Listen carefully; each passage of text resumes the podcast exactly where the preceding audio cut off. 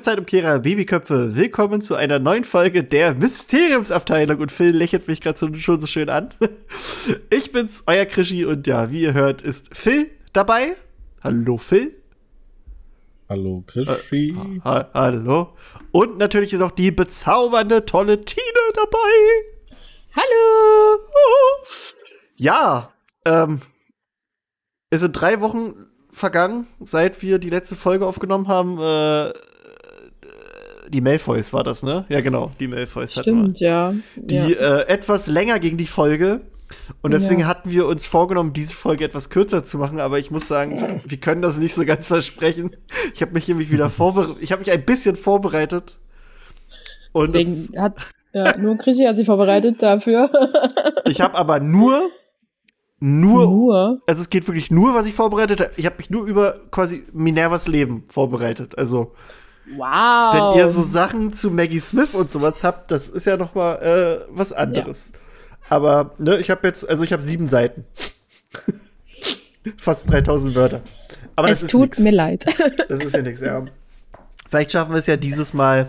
Krischi spricht drei Stunden über McGonagall, denn äh, es geht nämlich um McGonagall.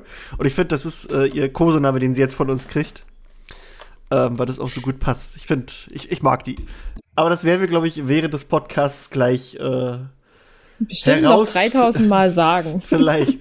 Also, wenn ihr ein Trinkspiel spielen möchtet, McGonagall, das äh, können wir machen. Und ähm, auf Ich mag McGonagall. Und ich mag, also, genau. Also alles, also sobald, also wenn ihr Minerva und McGonagall, äh, Gell. ja, McGonagall, jetzt weiß ich gar nicht mehr, wie der richtig ausgesprochen wird, der Name hört. McGonagall. Könnt ihr, könnt ihr einen wegbechern.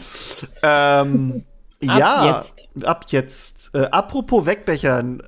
Phil, wie hast du den Herrentag oder Vatertag äh, ver verlebt? Hast du was gemacht? Oh, jetzt Muss ich mal überlegen habe ich denn gemacht? Wann war denn das? Letzten Donnerstag. Donnerstag? Ja. Also vor genau einer Woche. Ich habe, glaube, ich war zu Hause und habe nichts gemacht. Geil. War ja jetzt auch nicht so geiles Wetter. Ja, das stimmt. War nicht so geil. War. Ähm, hat, hat den ganzen Tag geregnet, glaube ich sogar.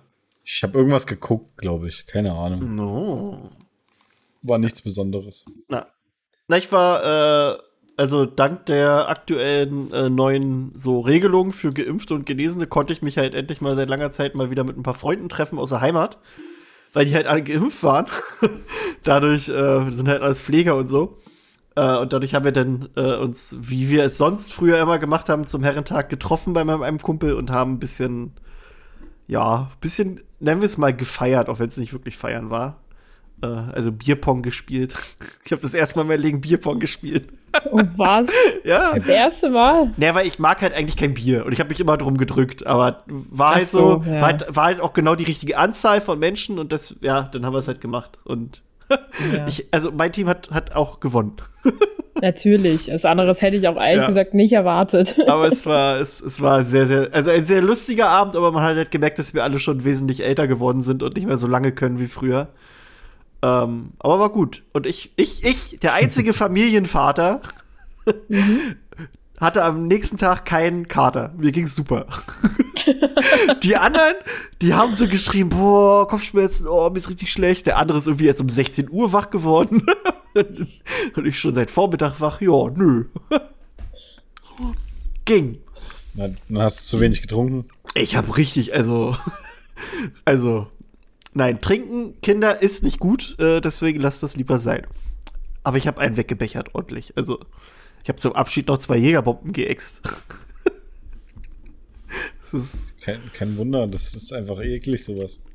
Ja, aber davon würde einem ja richtig. Naja, egal. Also, mir ging's gut. War, äh, war lustig mal wieder. Äh, und ich hoffe mal, dass es jetzt allgemein mal wieder, äh, ja, dass man wieder mehr Leute treffen kann und ihr alle zu Saufen. mir kommt und wir äh, im Pool schwimmen können, denn der Pool wird dieses Wochenende aufgestellt. Ahaha. Und dann machen wir einen Pool-Podcast. Über die Meermenschen von äh, Hogwarts, über die Seemenschen. Geil. und wir, wir den, den, machen wir auch auf Meerisch, den Podcast. Blub, blub, blub, Achso, du heißt So dann, du musst dir den das unter Wasser, du Nee. unter Wasser anhören, damit er sich gut anhört, weil er sonst einfach nur so ein unfassbar unangenehmes Rumgeschreie ist. Ja. Es ist eigentlich, ist eigentlich eine gute Idee. Wir wollen ja eine Folge irgendwann mal machen, was wahrscheinlich noch ewig dauert, äh, wo wir liegen im Bett. Und jetzt nehmen wir noch eine einfach unter Wasser auf. Na, wir können das mit dem Liegen halt mal wirklich angehen. Also, wenn ihr möchtet, können wir einfach sagen, dass die nächste Folge die Folge im Liegen Nee, ist. die. Nee, ri ri richtig liegen, Phil. Richtig liegen. Das, das reicht schon. Fang mal an, red mal über McGonagall. Okay. Na, Ich erstmal. hör zu. Es- Ich höre mir jetzt einfach diesen Podcast an. Das ist gut. Ja. Okay, Phil. ähm, es gibt noch ein paar andere Sachen, über die wir erstmal reden können, bevor wir über McGonagall reden. Ähm, newsmäßig Okay. ist ein bisschen äh, was passiert.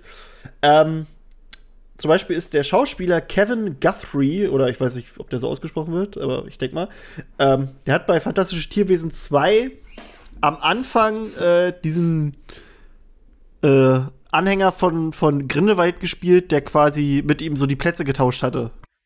Äh, Ja. also, ne, damit Grindelwald abhauen konnte, der mit ihm halt so Ja. diesen, diesen Verwandlungszauber gemacht hatte. Der ist nämlich jetzt äh, wegen, also ist keine schöne Sache, der ist jetzt äh, für drei Jahre äh, Gefängnis äh, verurteilt worden während sexu äh, wegen sexuellen Missbrauchs.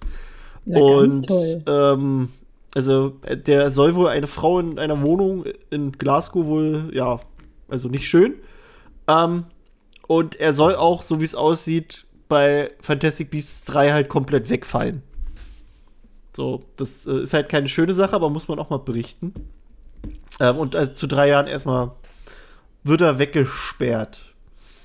Ähm, dann bleiben wir bei Fantastic Beasts. Haben wir Mats Mikkelsen, der ja als äh, neuer Grindelwald gecastet wurde. Der hat so ein bisschen Mhm. darüber so gesprochen, wie das so ist, äh, so das alles zu drehen und so. Hat auch gesagt, dass es so ein bisschen schwierig war für ihn, ähm, da erstmal reinzukommen, weil die ja schon seit drei Monaten im Prinzip gedreht hatten. Und ähm, er dann quasi einfach, also das von, von Johnny Depp so ein bisschen übernommen hat, dass es für ihn zwar ein bisschen schwierig war, aber also nicht nur für ihn, sondern auch für alle anderen, äh, die aber ihr Bestes gemacht haben. Und ähm, er hat von einem epischen Kampf zwischen Grindelwald und Newt Scamander äh, gesprochen, den sie wohl über drei Wochen lang gedreht haben, diese, diese Kampfszene. Also da, da können wir Oh. gespannt sein, was das sein wird.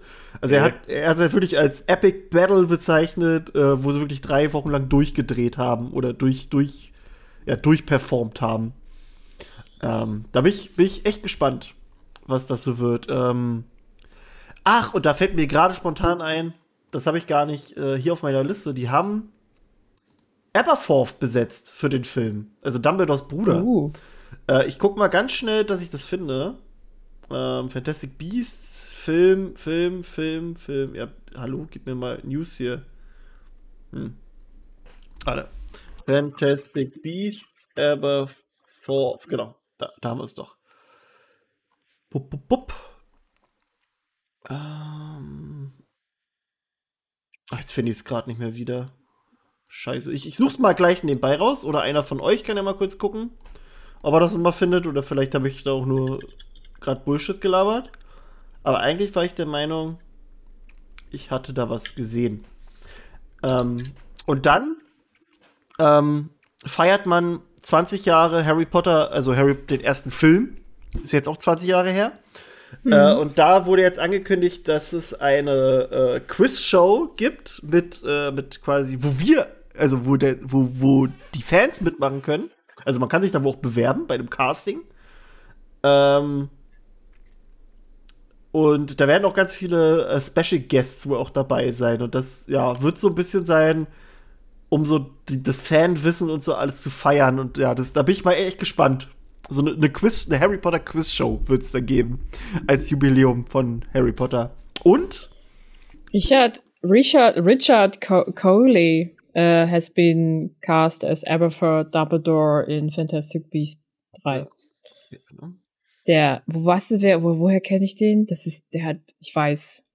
Warte, fällt mir sofort wieder ein. Richard Coyle oder Coley? also Äh, C-O-Y-L-E heißt L.E., er. ja, danke. Ja, das ist Ah. von Sabrina. Ja, ja, wenn man ah, den ja, sieht, stimmt, Alter. der Typ. Der ist auch, warte mal, wir machen mal jetzt hier nochmal IMDb on. Falls man, aber wenn man den, den sieht, kennt man den. Das finde ich ja. geil. Ja, ja, der sieht auch bei, bei IMDb steht auch drin, dass er da gecastet wurde. Bei Fantastic Beasts 3.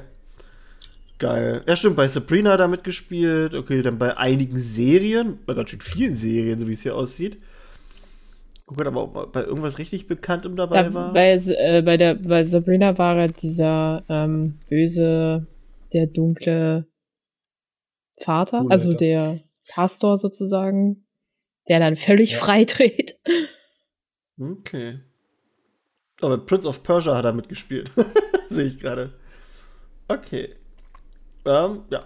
Also, dann, ja. also es kann halt sein, dadurch, dass sie den jetzt besetzt haben, dass wir vielleicht sogar halt auch dieses dieses Dreier-Duell dann sehen werden zwischen Dumbledore, äh, Aberforth und, und äh, Grindelwald so als, als Rückblende. Wie die sich halt äh, bekämpft haben und dann erfahren wir vielleicht auch, wie äh, Ariana wirklich gestorben ist. Da hatten wir ja schon ja, so ein paar Mysterium Theorien. bleiben. Nee, will ich nicht. Ich will, will das alles wissen. Ich will wissen, ob meine Theorien wahr sind. Will ich jetzt wissen. Ähm, du musst es in deinem eigenen Kopf jetzt. wissen. Ja, na, ich weiß ja. Also ich weiß für mich, dass es äh, wahr ist. ich weiß, dass Snape mich liebt. So. Warte, jetzt habe ich hier mein, meine schönen sieben Seiten sind weg. Was ist los, Phil? Der arme Phil.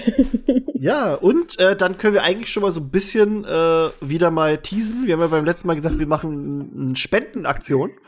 Das nimmt jetzt so langsam Fahrt an. Ihr könnt euch alle schon mal den 10.7. warm halten. Oh, das ist ein ganzer Tag, ein Samstag. Da werden wir mit ganz, ganz vielen anderen äh, Freunden, Bekannten, Streamern, Bloggern, äh, Künstlern ähm, eine Spendenaktion für einen guten Zweck machen. Das Ganze hat einen Namen, den wir noch nicht verraten. ähm, weil wir erst noch ein bisschen was äh, testen müssen und so. Ähm, ja. Und wir freuen uns richtig drauf. Da bekommt ihr dann in der nächsten Zeit noch mehr Infos. Aber merkt euch erstmal den 10.7. vor. Da wird es dann demnächst mal losgehen mit der Werbung. Und bei Tina ist eine Katze auf dem Tisch. Oh Gott. Ist das etwa die Minerva? Oh. Nein. Nein, aber. Das ist die Maunerva. Die Mau. Miau! Miau-Nerva. Miau. ähm, kommen wir, perfekte Überleitung zur Minerva. Ähm, ja. Machen wir erstmal so einen kurzen Steckbrief. Die eine ja. Ähm, ja, Rowling hat es halt immer so mit, mit Daten. Die hat uns nur verraten, dass Minerva am 4. Oktober geboren wurde. So. Wir wissen aber nicht, in welchem Jahr. Und da hat Rowling äh, zwei Aussagen gemacht. Ähm, bevor sie eine detaillierte Han Hintergrundgeschichte für den Charakter schuf, beschrieb sie Minerva als eine Frau in ihren 70ern.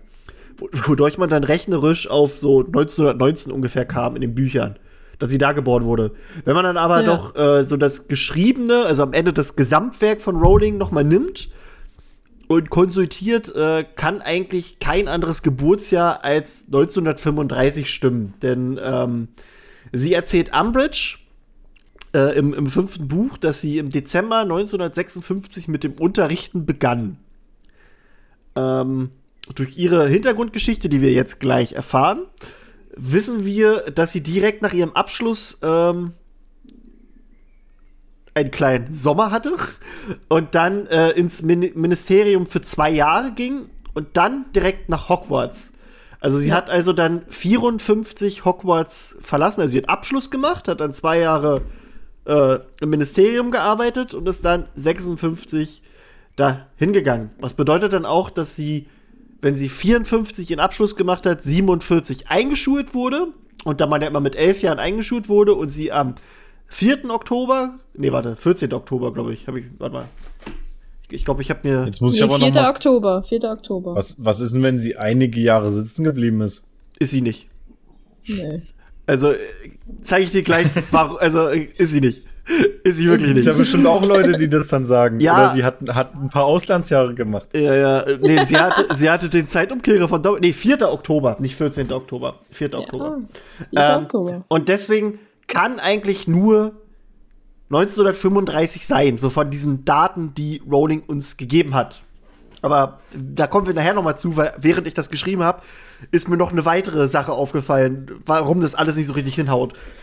Ähm, deswegen waren wir auch so ein bisschen angepisst bei Fantastic Beasts 2, weil da quasi Minerva schon eine Lehrerin in Hogwarts ist, obwohl die eine noch gar nicht geboren wurde. also, das haut halt alles nicht so ganz hin.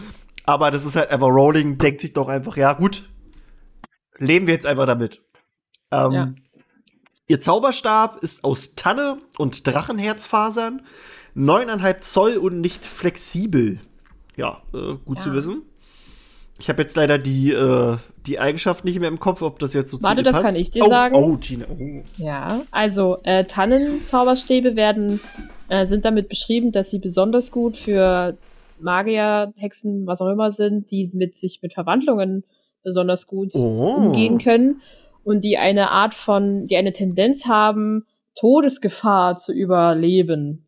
Ähm, und das ist auch bei McGonagall so, weil sie ja mehrfach, äh, also sie überlebt beide Zauberkriege. Und es gibt ja diese Situation, äh, wo sie äh, von drei gleichzeitigen abgefeuerten Schockzaubern getroffen wird. Ja. Und das ist äh, im Normalfall, also scheinbar wird das so beschrieben, ist das eigentlich etwas, was jemanden umbringen könnte. Also wahrscheinlich so, wie wenn du dreimal in die Steckdose fasst. Aber sie äh, überlebt das ziemlich gut, äh, hat auch nur einen sehr kurzen Aufenthalt in St. Mungo und äh, macht dann halt einfach weiter.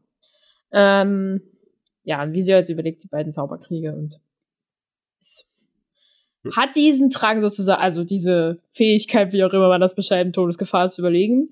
Und Dracheherz-Faser-Zauberstäbe sind dafür bekannt, besonders machtvoll zu sein und die Fähigkeit zu geben, extravagante Zaubersprüche auszuführen. Oh. Und wir wissen ja, dass McGonagall sehr begnadet ist für ja. was auch immer. Ähm, und dass sie wesentlich schneller lernen als andere Arten von Zauberstäben. Äh, bekannt ist außerdem auch noch, dass sie zwar ihre Treue wechseln können zu anderen mhm. Meistern, äh, aber sie sind grundlegend immer sehr stark an ihren originalen Meister gebunden. Ähm, und man findet Drachenzauberstäbe auch häufig bei Künstlern der dunklen Magie sozusagen.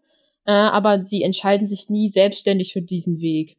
Also sie neigen dann halt eher dazu, was halt der Meister halt machen will, okay. auch das zu verstärken. Ich frage mich, ob diese, ob diese Zauberstablehre in, in dem Harry Potter-Universum an sich auch äh, so bekannt ist, weil dann könntest du ja sagen, okay, du hast einen hast einen Tannenzauberstab oder was war das jetzt? Mhm. Ja, Tannen, ja, äh, Tanne und ja, du, wirst du kann, kannst dich schon mal im ersten Jahr auf dein, dein UTZ für Verwandlung vorbereiten oder so nach dem Motto. Deswegen glaube ich, dass es gar nicht so bekannt ist wahrscheinlich.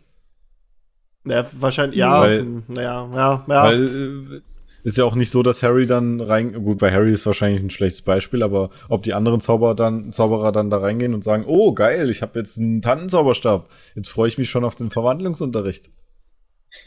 Ja, das, ja, kann schon sein, dass es halt wirklich sowas ist, was eigentlich nur, also was du weißt, wenn du studierst. Und sonst ja. so denken sich die Leute, weil es denen eh nichts bringt, weil sie halt, äh, halt davon ausgewählt werden, so. Also, denke ich ja. mir mal. Ja. Na, aber wenn man selber nicht weiß, was ich für eine Begabung habe und der Zauberstab das dann eigentlich schon ja, dann, weiß. Stimmt, dann kann man sich schon mal ein bisschen orientieren. Ja. eigentlich. Ähm, zu ihren Hobbys gehören Handarbeiten, Artikel für Verwandlung, heute Korrektur lesen, Quidditch. und sie ist ein Fan der Montrose Magpies. Also, das ist auch so ein, so ein Quidditch-Team. Gut, jetzt kommen wir mal zur Biografie von Minerva. Das, äh, ich hoffe, ihr habt euch Zeit mitgenommen. Minerva wurde als Kind, äh, als erstes Kind und einzige Tochter eines schottischen presbyterianischen Pfarrers und einer in Hogwarts ausgebildeten Hexe geboren. Im frühen 20. Jahrhundert wuchs sie in den schottischen Highlands auf und bemerkte nur sehr langsam, dass ihre Fähigkeiten und auch die, e die Ehe ihrer Eltern etwas merkwürdig waren. Ihr Vater, Reverend Robert McGonagall, ich finde das so wie ein geiler Name, Reverend Robert McGonagall, verliebte sich in die feurige Isabel, also die heißt Isobel, Isabel Ross, die im selben Dorf lebte. Das ganze Dorf dachte, dass äh, Isabel ein exklusives Mädcheninternat in Hogwarts, äh, äh, in England besuchte. Aber wir wissen natürlich, äh, das war jetzt äh, Hogwarts. Ähm, wow. Ne? Damit die quasi erklären können, dass sie äh, halt nicht da ist. So, ne? Krasses Mädcheninternat. Äh, Isobels Eltern, beide magischen Natur, wurden, äh, würden eine Beziehung mit dem ernsthaften jungen Muggel nicht gutheißen und daher hielten sie ihre Beziehung erstmal geheim.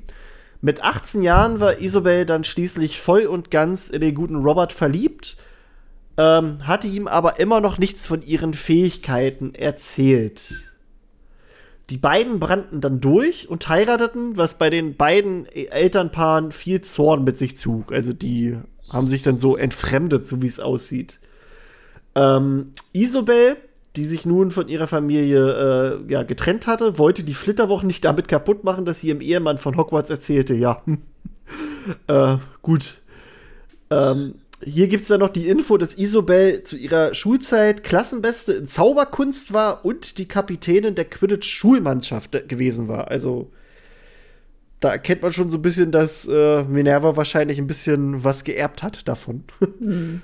ähm, die beiden zogen in ein Pfarrhaus am Rande von, oh Gott, Caveness und Isobel, die immer wieder als schön beschrieben wurde, ging sehr geschickt mit dem mickrigen Gehalt ihres Mannes um, um daraus immer das Optimum für ihre Familie herauszuholen. Also das ist eine gute Haushälterin, so wie es aussieht. Oder Wirtschafterin. Ähm, dann wurde ihr erstes Kind geboren, Minerva. Ähm, da war die gute Isobel jetzt sehr glücklich, aber es kam halt auch zu Eheproblemen. Oder besser gesagt, es zeichneten sich Eheprobleme ab. Isobel hatte ihre Familie ähm, und die magische Gemeinschaft ihrem Ehemann gegenüber nie erwähnt und sie hat es aber auch alles für ihn aufgegeben und das vermisste sie halt schrecklich. Und jetzt äh, bestand sie dann darauf, dass man ihre Tochter, dass sie ihr quasi den Namen ihrer eigenen Großmutter geben durfte, Minerva. Minerva war nämlich eine unfassbar talentierte Hexe. Ähm, ja, man kann sich jetzt vorstellen, dass der Name Minerva in der schottischen Kirchengemeinde ein bisschen befremdlich ist. Und äh, der Reverend konnte das seinen, seinen, ja, wie nennt man das, Anhängern, also seiner Gemeinde halt, nur schwer begreiflich machen, warum es denn jetzt diesen, diesen, ähm, ja, diesen alten Namen gab. Ähm, hinzu kam dann noch, dass Isobel seit der Geburt immer wieder Stimmungsschwankungen hatte, was äh, Robert natürlich beunruhigte. Ihm wurde dann aber im Dorf so erzählt, das ist ganz normal bei Frauen nach der Geburt. Da sind die immer so, das das geht alles weg. Joa, tat's aber nicht. Ähm, die gute Isobel sonderte sich immer weiter ab und zog sich dann mit Minerva manchmal sogar Tage hinweg zurück. Und der Grund war aber eigentlich ein ganz einfacher. Seit der Geburt von Minerva hat ihre Mutter nämlich erkannt, dass äh, Minerva Anzeichen von magischen Kräften zeigte. Ähm, dazu gehört sowas wie das Spielbrett, äh, das Spielzeug, das auf irgendeinem Re Regalbrett oben gelegen hatte, fand man auf einmal im Kinderbett äh, von Minerva. Dann hat die Katze von denen, hat Minerva so gehorcht, obwohl Minerva noch gar nicht sprechen konnte. Also sie hat sie quasi kontrolliert. Und äh, ja, der Dudelsack vom, vom Papa im nächsten, also im Raum quasi gegenüber, fing auf einmal an, von alleine zu spielen was Minerva auch immer sehr glücklich äh, stimmte. Aber das ist alles sowas, was Isobel halt irgendwie verstecken musste vor ihrem Ehemann, weil er wusste es ja auch noch nicht. Also es zeigt schon mal so ein bisschen, denke ich mal, dass das Ganze so eine kleine, also eine, eine eigentlich eine tragische Geschichte wird. Ähm, Isobel war nun in einer Zwickmühle. Sie erfüllte Stolz und Angst zugleich und wusste, dass ihr, ihr Mann die Wahrheit sagen musste, bevor er selbst etwas sah, das ihm vielleicht ja, Angst machen könnte. Ähm, nach mehreren geduldigen Fragen von Robert brach die Isobel dann in Tränen aus, holte den Zauberstab ähm, hervor, den sie in einer verschlossenen Truhe unter ihrem Bett versteckt hatte, und offenbarten ihm, dass sie eine Hexe sei. Ähm, und diese Nacht zeigte Minerva, auch wenn sie selbst viel zu jung war, um sich daran zu erinnern, dass es schwierig ist, mit magischen Fähigkeiten in der Muggelwelt aufzuwachsen. Und da dachte ich mir nur erst, das ist ganz schön. Also, also, ich verstehe das nicht so ganz. Also, die quasi, sie muss, muss ihr, ihre, ihre Zauberidentität quasi aufgeben, um mit ihrem ja. Zauber, also mit ihrem Muggel zusammen zu sein aber wir haben ja auch muggelgeborene Kinder, weißt du? so. Also, also muggelgeborene Zauberer, die halt die Magie haben und deren Eltern das dann ja auch mitkriegen. Und da wird das ja geduldet. Das finde ich so ein bisschen komisch. Also es gibt ja auch noch andere Fälle. Vielleicht ist, wird das ja irgendwann im Laufe der Geschichte so aufgeweicht, dass da gesagt wird, das ist jetzt gar nicht so schlimm, wenn du dich in Muggel verliebst. Du musst nur sicher ja, gehen. Ne? Aber es ist halt so, in dem Moment erstmal ist es schon bisschen komisch so, finde ich. Aber da ist es vielleicht. Aber es war ja auch, glaube ich, noch mal eine andere Zeit, als sie geboren ja, wurde. Ja, genau, das war ja noch mal eine ganz andere Zu Zeit. Zu dem, was wir kennen. Genau. Ihm, da war das doch viel, da war das doch viel mehr reguliert, dass die Leute ja, haben ja. doch immer gesagt, du sollst wieder einen, mal, also einen Hexer, wie auch immer, Zauberer heiraten, ja. etc., keine Ehen mit Muggel, bla bla bla. Das war ja schon sozusagen ein No-Go.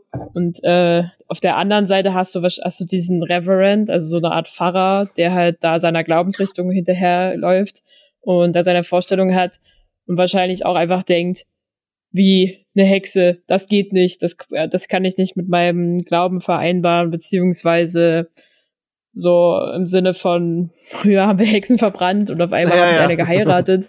ähm, und da ist halt sozusagen, sie, sie liebt ihn halt und will mit ihm zusammen sein und schiebt das sozusagen nach hinten, aber verrät halt so wie so ein Teil seiner ihrer eigenen Identität. Ja. Äh, ist halt schwierig für sie. Ja, ja, sehr schwierig, weil sie ja wirklich alles im Prinzip aufgegeben hat für die Liebe. Aber ja. da kommen wir später noch mal drauf zurück. Ähm, Robert McGonagall liebte seine Frau immer noch, also genauso wie vorher. Äh, ihn schockierte jedoch äh, diese Offenbarung und ja, ähm, auch die Sache, dass seine Frau es halt so lange vor ihm geheim gehalten hatte. Ich denke mal auch, das hätte wahrscheinlich noch mal ein bisschen was geändert an der ganzen Dynamik, wenn er das vielleicht schon zu Beginn erfahren hätte und nicht erst, äh, wo sie denn jetzt ein Kind haben, das auch noch eine Hexe wird. Ähm, aber ja, Robert galt als ein stolzer Mann, der immer aufrecht und ehrlich durch Leben, durchs Leben ging und sollte nun ähm, in so eine ja, Geheimniskrämerei gezogen werden, was sein Wesen vollkommen widersprach. Isabel erklärte ihrem Mann dann, dass sie und ihre Tochter an, den internationalen, an das internationale Geheimhaltungsabkommen gebunden seien und dass sie die Wahrheit verbergen müssen, da sie sonst Ärger vom Ministerium bekommen. Und ja, Robert graute es auch selber vor dem Gedanken, wie denn seine Gemeinde überhaupt reagieren würde, wenn die rausfinden würde, dass eine Hexe im Pfarrhaus wohnt. also, das ist halt auch eine krasse Vorstellung eigentlich. Ähm, die Liebe der beiden hatte Bestand aber das Vertrauen war zerstört, ähm, was natürlich die kluge und aufmerksame Minerva mit Trauer beobachtete. Die McGonagalls bekamen daraufhin zwei weitere Söhne, welche auch schnell ihre magischen Fähigkeiten offenbaren. Und so half Minerva ihrer Mutter dabei, äh, Malcolm und Robert Jr. zu erklären, dass sie ihre Kräfte nicht zur, Stau Zau zur Schau stellen dürfen aber wie es mit Kindern halt so ist, kam es oft zu vielen Unfällen und peinlichen Situationen, die es zu vertuschen galt. Ey, das ist halt, glaube ich, echt schwierig. Und dennoch als, als Muggelvater da mit drin, mhm. der, der halt gar keine Schimmer hat, das ist, ist schon crazy. Ähm, Minerva ähnelte vom Temperament her sehr ihrem Muggelvater, stand ihm sehr nahe und es tat ihr sehr weh mit anzusehen, wie die Situation der Familie ihm zu schaffen machte. Doch sie merkte auch, dass es für ihre Mutter ebenfalls anstrengend war, sich in einem Dorf, das ausschließlich von Muggeln bewohnt war, einzufügen und dass sie ihre Freiheit vermisste, unter ihresgleichen zu sein und ihre Talente beträchtlich äh, zu, nee Quatsch, und ihre Ta beträchtlichen Talente zu entwickeln. Minerva vergaß nie, wie ihre Mutter anfing zu weinen, als sie selbst an ihrem elften Geburtstag den Aufnahmebescheid von Hogwarts bekam. Hier war ihr bewusst, dass sie nicht nur wegen, also aus Stolz weinte, sondern auch so ein bisschen aus Neid. Ist auch mhm. äh, crazy Gefühl. Und die habe ich für mich nochmal mhm. aufgeschrieben. Hier haben wir wieder so einen Fall, dass Rowling sich einfach manchmal nicht sicher ist bei manchen Dingen und dann einfach irgendwelche Fehler übernimmt. Denn es, also es war jetzt immer so, es gab die ganz lange äh, Annahme, du bekommst deinen Hogwarts-Brief an deinem elften Geburtstag. Was aber eigentlich ja. widerlegt wird dadurch, wenn du dir die Bücher anguckst, Harry kriegt seinen Brief nicht an seinem Geburtstag, ihm wird das schon Wochen vorher geschickt. Er kriegt hm, den nur von Hagrid an seinem Geburtstag überreicht. Was ja auch irgendwie Sinn ergibt, dass, dass alle das halt zu einem bestimmten Zeitpunkt bekommen, weil es wird ja quasi jeder eingeschult, der bis zum 1. September Geburtstag hatte und elf geworden ist. Jetzt stell dir mal vor, du hast irgendwie am 30. August Geburtstag und kriegst dann am 30. August erst den Brief. Das, ja, funktio das funktioniert äh, doch nicht. Also, das, das, nee. also, das, geht doch nicht. Deswegen, und hier, also es ist also es wirkt jetzt so ein bisschen so, als hätte sie diese falsche Annahme wieder übernommen. Einfach so. Mhm. Das hat sie schon mal einmal gemacht. Also sie hat auch irgendwann in einem Interview auch mal erzählt, dass sie irgendwo was nicht wusste, als sie irgendein Buch geschrieben hatte und dann einfach im Internet geguckt hat und das falsch übernommen hat. Geil. Richtig gut. Ah, weißt du? Und da muss ja. ich so an so an so Schüler denken, wo du dann so äh, im Deutschunterricht wirst du dann, kriegst du dann so Zitatlehre vorgehalten und dann zitierst du irgendwas falsch und kriegst du sechs dafür und ja. äh, Autoren dürfen sich selber falsch zitieren und das ist ja, vollkommen ja. in Ordnung. Hilfe! Hilfe! ähm, da fällt mir gerade nur noch ein, wir hatten in der letzten Folge, äh, hatte ich doch erwähnt, äh, dass es Unterschiede zwischen der amerikanischen und der englischen Fassung gab. Mhm. Äh, weil, weil doch in der amerikanischen Fassung quasi in dem Moment, wo Dumbledore gleich von Snape getötet wird und Dumbledore noch mit Malfoy redet, ähm, deutet er an, dass Malfoy seinen Tod vortäuschen könnte, dass sie ihm da helfen. Ja. Und das haben wir, haben wir ja. gefunden. Also da hat eine, eine, äh, eine aufmerksame Zuhörerin hat den Link gefunden, hat sie uns geschickt. Wollte ich nur mal sagen, also habe ich mir nicht eingebildet, dass es wirklich so gewesen. ist. Dass es in der amerikanischen Fassung so, so drin stand, als hätte Dumbledore Malfoy dann gesagt, ja komm, wir können, wir können so tun, als wenn du und deine Familie gestorben wärt, bei dem Versuch, mich umzubringen oder so. Und ja, und dadurch ist ja die Theorie auch entstanden, dass Dumbledore seinen Tod auch nur vorgetäuscht hätte. Aber gut, zurück zu McGonagall, denn äh, sie bekommt am 11. Geburtstag ihren Brief. Ähm, vor allem, das ist halt auch krass. Sie hat halt im Oktober Geburtstag und kriegt ihren Brief jetzt schon. Die ist das ganze Jahr über heiß auf Hogwarts. Das ist halt so. So, also gut, alle Kinder wissen das sowieso, wenn sie magische Fähigkeiten haben, dass sie nach Hogwarts kommen. Aber es ist halt noch mal trotzdem so, jetzt hast du dieses Schreiben und oh, du willst da sofort hin. Ist das aber auch wieder so ein krasser, äh, merkwürdiger Vergleich, wie unser Schulsystem funktioniert, weil du wirst ja bei uns so mit sechs, sieben eingeschult. Und da wird ja. ja auch immer geguckt, wann du Geburtstag hast, dass du sieben bist, wenn du eingeschult wirst. Ja. Äh, und sozusagen, sie wird ja eingeschult mit elf immer noch, weil zum 1. September die Schule beginnt. Aber eigentlich wird sie fast sozusagen mit zwölf eingeschult, ja, ja. weil sie ja einen Monat später Geburtstag hat hier ist es ja, wäre es ja fast so sinnvoll zu sagen, man hätte ihr zu ihrem zehnten Geburtstag den äh, Brief geben müssen, damit sie halt mit elf, also mit fast elf, dann eingeschult wird. Ja, hm. so ist es, ne? Eigentlich schon. Ah, schwierig. aber so ist es. Ähm, aber ne, die ist dann halt quasi ganze Jahr über heißer drauf, hat dieses Schreiben bestimmt ja. auch mega angespannt ja. zu Hause. Mutti ist, freut sich und, und, und ist aber auch einfach traurig. Nee. Ja, vor allen Dingen, also ich meine, wenn du in einem Jahr weißt, dass du in die Schule gehst, also aktiv mit elf ist dir das, glaube ich, mehr bewusst als mit sechs oder fünf ja. oder sieben, wie auch immer. Da wenn du im Kindergarten ein bisschen rumspielst und dir sagst, am nächsten Jahr gehst du aber in die Schule und alle freuen sich, aber du verstehst überhaupt nie, was der der Unterschied machen soll. Ähm, mit elf ist das, glaube ich, was ganz anderes. Da ist dir das ja irgendwie schon klarer, was das zu bedeuten hat. Und du ja. dann sagst dir so, oh mein Gott, ich will das haben. Und ich kann mir das so richtig vorstellen, bei, bei, bei so Familien, die so ein bisschen verpeilter sind, wo der, wo das Kind dann auch so im Oktober das Jahr vorher diesen Brief bekommt und dann ein Dreivierteljahr rumliegt und dann irgendwann so, ja, wo ist denn eigentlich der Brief? Also, hast du den schon bekommen? Was müssen wir denn eigentlich kaufen? Hoppla. Hoppla. Hoppla. Ähm. Und dann ist er irgendwo eingestaubt. Ich würde ihn wahrscheinlich einrahmen. Ja. Einrahmen. Oder so ins Buch kleben, so Familienalbum. Ja. Ähm, McGonagall in der Schule die Überschrift jetzt. Musste. Ja, musste Minerva. Oh, da musst du ja einen Song draus machen, ey. Schreibe ich mir mal gleich auf. Dorian, warte, schreibe ich mir am Ende auf. Dorian muss einen McGonagall Song machen. Gut. Oder yeah. die Himmels oder die Himmelskinder, das ist noch geiler. Okay. also McGonagall in der Schule. Musste Minerva daheim mit ihrer magischen Identität kämpfen, so konnte sie sich in Hogwarts endlich frei entfalten und das sein, was sie wirklich war. Und das ist, finde ich, einfach nur schön, irgendwie so. Dass die ja. Kinder halt in Hogwarts wirklich so sein können, wie sie sind. Haben sie sich da draußen noch irgendwie anders gefühlt und so. Oder so wie Harry halt auch wirklich nicht zugehörig.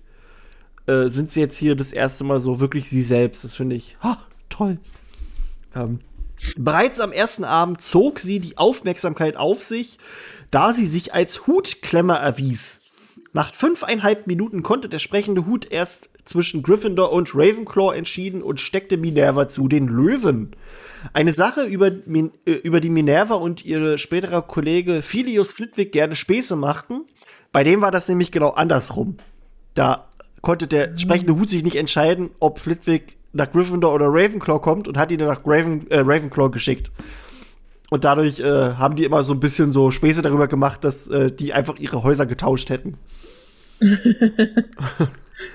Aber das muss super unangenehm sein. Ja. Du sitzt da in dieser Riesenhalle und alle schauen dich an. Es passiert einfach nichts. Nee, als, so eine Riesenschlange, die wollen halt auch alle ran. Mann, ey, ich will jetzt hier los. Ich hab Hunger. Was, was, was, das kommt ja dann auch immer drauf an, wie viele neue Schüler hast du wie viele, wie viele, wie heißt die, wie heißt die Hutklemmer oder so? Ja, ja. ja. Sind wohl nicht, sind wohl nicht so viele. Deswegen ist es wohl ja. so was Besonderes. Aber, aber trotzdem. Dann sagst du, ja, letztes, letztes Jahr hat die Zeremonie äh, da 30 Minuten gedauert. Die, diesmal war es 90 Minuten. Ja, ja. Oh Gott.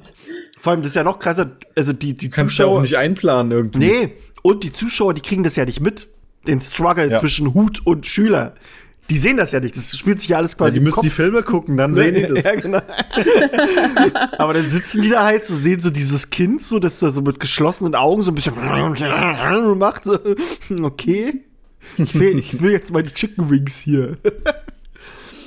ähm, Wieso dauert das so lange? Mann, ey. McGonagall entpuppte sich schnell als die beste Schülerin ihres Jahrgangs, deswegen fällt die ist nicht sitzen geblieben und tat sich besonders. Ey, vielleicht war die so, vielleicht war die so gut, dass die Lehrer gesagt haben, du musst jetzt jede Klasse noch mal neu machen, damit die anderen angespornt werden. Es hat ihr einfach so gut oh gefallen, Gott. dass sie das freiwillig gemacht hat. Das ist auch eine gute Variante. Ich will noch mal sicher gehen, dass ich das auch wirklich kann. ähm, die wollte in jedem Jahrgang jedes Mal die Beste sein. Also ja. musste sie das mehrmals machen. Ja, eigentlich wollte sie nur länger Quidditch spielen. Kann auch sein, ja. Ähm, also sie, sie tat sich besonders in Verwandlung hervor. Während sie in Hogwarts heranwuchs, erkannte man, dass sie die Gaben ihrer Mutter und das moralische Bewusstsein ihres Vaters geerbt hatte. Minervas Schulzeit überschnitt sich zwei Jahre lang mit der von Ponoma, Pomona Sprout, der späteren Hauslehrerin von Hufflepuff, und die beiden waren damals, ähm, also hatten ein sehr gutes Verhältnis zueinander und waren dann auch danach als Hauslehrer gute Freunde. Finde ich auch ein interessanter Fact. Ähm, als sie ihre Ausbildung beendet hatte, sammelte sie Rekorde an Spitzennoten in ZAG und UTZ-Prüfungen, Vertrauensschülerin, Schulsprecherin und Gewinnerin des Bester Newcomer-Preises für Verwandlung heute.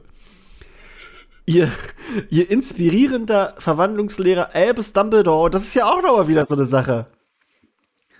Was auch wieder durch Fantastic Beasts quasi wieder so ein bisschen geredconnt wurde.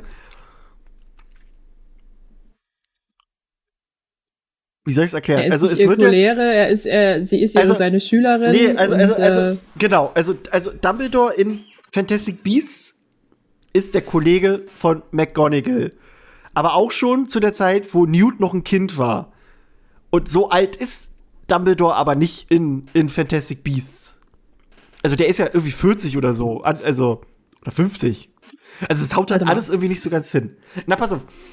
Minerva ist Langsam. schon, Minerva, also pass auf, wir haben, wir haben Minerva einmal da.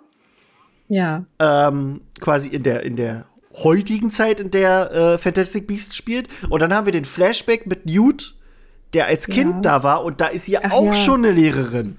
Stimmt, da läuft sie ja durch das Klassenraum dadurch so. Ne? Das haut halt alles nicht hin. Ähm, nee. Und auch die Sache, dass Dumbledore halt Verwandlungslehrer ist. Also wir haben es ja immer versucht dadurch zu erklären, dass ihm ja quasi im Film erst verboten wird, äh, Verteidigung gegen die dunklen Künste weiterhin zu unterrichten. So konnte man sich dann erklären, dass es halt kein Widerspruch ist mit dem Kanon, weil dann einfach gesagt wurde, er war vorher äh, dieser Lehrer und ab dem Zeitpunkt Verwandlungslehrer. Aber haut er jetzt auch nicht so ganz hin, weil er ja schon Verwandlungslehrer mhm. war, also bei, bei McGonagall. Ja. Aber gut, reden wir nicht weiter drüber. ähm, Jedenfalls, ihr inspirierender Verwandlungslehrer Albus Dumbledore hatte ihr dabei geholfen, zu einem Animagus zu werden und sie wurde ordnungsgemäß ins Register eingetragen. Darüber hinaus war, ja, ne, sehr gut. Ähm, da, darüber hinaus war Minerva eine begabte Quidditch-Spielerin und ein fieses Foul in ihrem finalen Spiel gegen Slytherin im Abschlussjahr sorgte neben einer Gehirnerschütterung und ein paar gebrochenen Rippen dafür, dass sie den lebenslangen Wunsch hegte, Slytherin auf dem Quidditch-Feld verlieren zu sehen. das ist auch gut. ich finde die super, ey. Ähm, oh, jetzt bin ich hier gerade Ich liebe McGonagall. Ich, ich finde die auch, ich, ich finde die, äh, ich liebe die. Ähm, als sie dann Hogwarts verließ, gab sie das aktive Quidditch-Spiel auf, blieb jedoch ein Fan und behielt auch später als Hauslehrerin immer ein Auge offen für junge Talente. Harry. Äh, äh, ne, Neville. Neville. Neville, genau. Ich habe gesehen, wie dein, dein Erinner mich da verloren hast. Ich habe gesehen, wie du dir die Hand gebrochen hast. Das war spannend. So, jetzt kommt ein Kapitel. Eine gebrochene Hand. oh. oh Gott. Was haben wir denn hier? oh Mann. Ist es nicht auch so, dass, dass äh, bei, bei der bei hier bei der Syn bei der Synchro von Cold Mirror, wenn er da so runterklatscht, dass es wie so wie so ist? Ja, ich glaube ich glaub schon, oder? Ich weiß es nicht, ja. Ich glaube, ich gucke das mal, ich guck mir das mal nachher nochmal an. Ich habe das früher ja, so wir machen das gleich mal an. Ja. ja. Ähm, die nächste Teilüberschrift Liebeskummer. Oh. oh. Sie kehrte in das Pfarrhaus ihrer Familie zurück, um mit ihr nochmal einen letzten Sommer zu genießen, bevor sie dann nach London ging. Dort hatte sie nämlich eine Stelle im Zaubereiministerium in der Abteilung für magische Strafverfolgung übernommen. Doch was zu einem entspannten Sommer werden sollte, entpuppte sich zu den schwierigsten Monaten ihres Lebens. Oh, denn im Alter von 18 Jahren verliebte sie sich so wie ihre Mutter, Mutter damals in einen Muggeljungen. Es gilt als das erste und einzige Mal, dass man Minerva McGonagall vorwerfen könne, sie habe den Kopf verloren. Dougal McGregor war ein hübscher, kluger und witziger Sohn eines ortsansässigen Bauern. Minerva war zwar nicht so schön wie ihre Mutter, aber dafür besonders klug und schlagfertig und die beiden teilten äh, denselben Sinn für Humor, stritten sich leidenschaftlich und hielten einander für mysteriös und tiefgründig. Uh. Und ehe sie sich versehen konnten, sank Dougal vor ihr auf einem Acker auf die Knie und hielt um ihre Hand ein. Mega romantisch. Sie willigte ein. Und jetzt warte mal, warte, Moment, halt, halt. Minerva, die ist doch gar nicht verheiratet, werdet ihr jetzt sagen. Da kommt ja noch was. Nein. Nein. Daheim wollte sie eigentlich äh, ihren Eltern von der Verlobung erzählen, brachte es dann jedoch nicht so ganz übers Herz. Sie lag dann die ganze Nacht wach und dachte über die Zukunft nach. Sie sah das Dilemma ihrer Eltern vor sich. Dougal hatte keine Ahnung, was Minerva wirklich war. Genau wie es bei ihren Eltern vorher war. Und Minerva hatte miterlebt, was für eine Ehe sie führen würde, würde sie Dougal heiraten. Sie musste jetzt also, oder sie müsste ihre ganzen ehrgeizigen Ziele vergessen, ihren Zauberstab wegsperren und ihre Kinder zum Lügen erziehen. Mit nach London würde sie Dougal nicht äh, nehmen können, da er sich schon sehr darauf freute, den Hof seines Vaters zu beerben. Und so schlich sich Minerva dann am nächsten Morgen zu Dougal, um ihm zu sagen, dass sie ihn doch nicht heiraten könne. Jedoch konnte sie ihm natürlich nicht die Beweggründe erzählen, da sie sonst ihre Stelle im Ministerium verlieren würde. Und so entschloss Minerva sich während ihrer Arbeitsstelle Dougal aufzugeben. Sie ließ ihn mit gebrochenem Herzen zurück und war drei Tage später in London. Ich finde das voll schade. Aber halt auch so, so, ne, dass sie das halt alles eigentlich schon bei ihren Eltern gesehen hat und daraus halt auch gelernt hat. Das ist äh, ein starkes Stück irgendwie so. Und halt, dass sie sich halt auch wirklich dafür entschließt. Also ich glaube, das war für sie auch die bessere Entscheidung. Auch wenn es halt, also so hart es klingt. Also auch wenn es jetzt ihre wahre Liebe war. Aber mhm. so konnte sie sich ja weiterhin entfalten und äh, auch viel weiteres Gutes äh, vollbringen. Aber der Romantiker in mir naja. ist natürlich auch traurig. es ist halt schade, dass da sozusagen sie sich also ihm keine Chance gegeben hat, anders zu reagieren als ihr eigener Vater. Ja, ja das stimmt schon wieder. Also, klar, also sie hätte es ihm ja sagen können und dann wäre es halt auf die Reaktion von ihm angekommen, was, was, wie es weiter hätte passieren können. Ich meine, ähm, sie hätten ja auch einfach gemeinsam sozusagen die Klappe halten können. Das ist richtig. Aber wusste sie ja auch nicht, weißt du? Also es war ja, ja trotzdem die Gefahr ja. da, dass das ihre, ihre ja, Zukunft klar. so ein bisschen kaputt machen würde. Ähm, was halt auch doof wäre. Ja. Im Ministerium, das ist ein ganz kurzer Abschnitt. Minerva war in ihrem neuen Zuhause und der neuen Arbeit nicht wirklich glücklich, was natürlich zum Teil an ihrer emotionalen Krise lag, die sie gerade hinter sich hatte. Manche ihrer Kollegen hegten tiefe Abneigung gegen Muggel, was sie selbst missbilligte, da sie ihren Muggelvater vergötterte und auch Dougal weiterhin liebte. Auch wenn sie eine sehr tüchtige und begabte Angestellte war und ihr viel älterer Chef Elphinstone Urquhart, Urquhart, also tut mir leid, ich weiß nicht, wie ich den aussprechen soll. also Elphinstone und dann U-R-Q-U-A-R-T. Urquhart? Ja. Da war aber U, U, Urki, Urkel, Steve Urkel, also Urki, nennen wir Urki. also ihr viel älterer Chef Urki der, der, der fand sie richtig top. Ähm, aber ihr gefiel es in London nicht und sie vermi äh, vermieste, oh Gott, vermisste Schottland. Nach zwei Jahren im Ministerium wurde ihr eine prestigeträchtige Beförderung angeboten, die sie jedoch ablehnte. Sie schickte eine Eule nach Hogwarts und fragte, ob sie nicht dort als Lehrerin anfragen dürfte. Und innerhalb weniger Stunden kam die Eule zurück mit einem Stellenangebot in Verwandlung unter dem Leiter des Fachbereichs Albus Dumbledore. Und hier sehen wir eigentlich auch das allererste Mal, dass es in Hogwarts scheinbar mehr Lehrer für ein Fach gibt. Und nicht nur ein Lehrer. Für das gesamte ja. Fach, für die gesamte Schule, für jeden Schüler. Für alle. das hat mich halt auch immer so ein bisschen gewundert. Ne, aber sie nimmt ja jetzt eine Stelle an als Lehrerin mhm. unter Dumbledore als Fachbereichsleiter. Heißt ja, da wird es vielleicht noch mehr geben. Und wir haben das nur noch nie also gesehen in den Büchern. Hm. Aber ergibt für mich auch Sinn, weil in meiner Schule hatten wir auch, also keiner von uns hatte eine Schule, wo es nur einen Deutschlehrer gab. Besonders weil hier auch, also, das sind ja Fächer, ja. die haben ja alle. Also, die hat ja jeder. Gibt so ein paar Wahlfächer, da kannst du sagen, okay, gut, wir haben eine Wahrsagenlehrerin, weil das eh nur ein paar Leute machen. Oder wir haben nur einen Hagrid, weil die dann eh abhauen, wenn der, wenn der die kleinrüffigen Kröter auspackt. Aber so, so Verwandlung ist ja nun wirklich was, was, was halt alle machen. Das ist so wie bei uns Eigentlich, Deutsch. Ne? Mhm.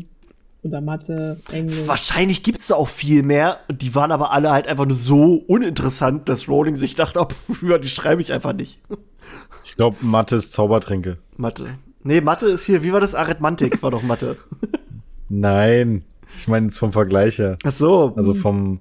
Das ist ein Hauptfach, also du musst es machen. Ja, ja. Aber die meisten können es nicht leiden. Na, wobei auch nur äh, bis zu einem bestimmten äh, äh, Jahr. Also Harry wollte es ja quasi abwählen und konnte es ja auch eigentlich.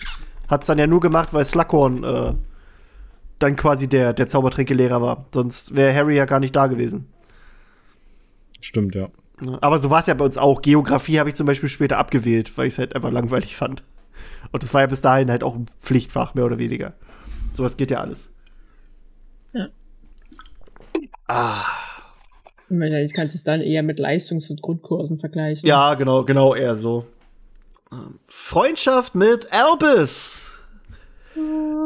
In Hogwarts freute man sich sehr über die zurückgekehrte Minerva und sie stürzte sich sofort in ihre Arbeit und erwies sich als strenge, aber inspirierende Lehrerin. Dougal McGregor, ich hatte auch so eine Lehrerin, die wirklich streng war, aber auch wirklich das geschafft hat, äh, mich zum Arbeiten zu bringen. Also, ich finde es schön, wenn es so eine Lehrer gibt, die, die da auch wirklich voll drin aufgehen. Ja. Dougal McGregor hatte sie nie vergessen und sie behielt auch immer noch die Briefe von ihm. Die Briefe verschloss sie in einer Kiste unter ihrem Bett und sie, sie redete sich ein, dass es immer noch besser sei, als ihren Zauberstab dort zu verschließen, so wie ihre Mama. Voll eigentlich voll, voll dramatisch, voll Poesie und so. Voll traurig. Ne? Ähm, es schockiert, also ja, dann, also sie, sie, hat auch mit ihrer Mutter immer noch so Briefe geschrieben und äh, ihre Mutti wusste nichts von der Beziehung mit Dougal und hat ihr dann mal einen Brief geschrieben, so mit so Klatsch aus dem Dorf, weil gibt halt nichts Interessanteres. Oh, Katze, ausrasten. Bei irgendeinem Rassen, ja, alles cool. Aber man ja, sieht sie ja, nicht. waren meine Katzen. Ähm, ähm, ach ja, genau. Also ihre Mutti hat diesen Brief geschrieben mit Dorfklatsch, so guck mal, die und die, das und das, bla. Und hat dann aber auch mit dabei geschrieben, dass Duge jetzt eine äh, Frau geheiratet hätte, was die gute Minerva äh, komplett erschüttert hat, denn sie hat ihn halt immer noch geliebt. An diesem hat Abend. Hä? hä? Sollte er einen Mann heiraten oder was? Nein. Kann ja sein. Du hast es so komisch betont. Er, er, hat eine, ja, eine Muggelfrau. So, eine Muggelfrau hat er, hat er geheiratet. Er hat halt einfach geheiratet und selber nicht so lange darunter gelitten wie McGonagall. Das klang so, das oh mein Gott, er hat eine Frau geheiratet. Ja, na, na, nach Minerva kannst du nur noch Männer haben, weil Minerva ist die beste Frau von allen. Ja. Oder eine, oder Steine. Oder Steine. Was? Er heiratete, einen, er heiratete seinen Stein. ähm, an diesem Abend fand Albus Dumbledore die in Tränen aufgelöste Minerva in ihrem Klassenzimmer und sie erzählte ihm ihre ganze Geschichte. Albus tröstete sie und half ihr mit klugen Worten weiter und erzählte Minerva Dinge aus seiner eigenen Familiengeschichte, die selbst nur wenige wussten. Und das ist jetzt so ein Zitat daraus. Die Geheimnisse, die in jener Nacht zwischen zwei äußerst verschwiegenen und zurückhaltenden Persönlichkeiten ausgetauscht wurden, bildeten die Grundlage lebenslanger und gegenseitiger Wertschätzung und Freundschaft.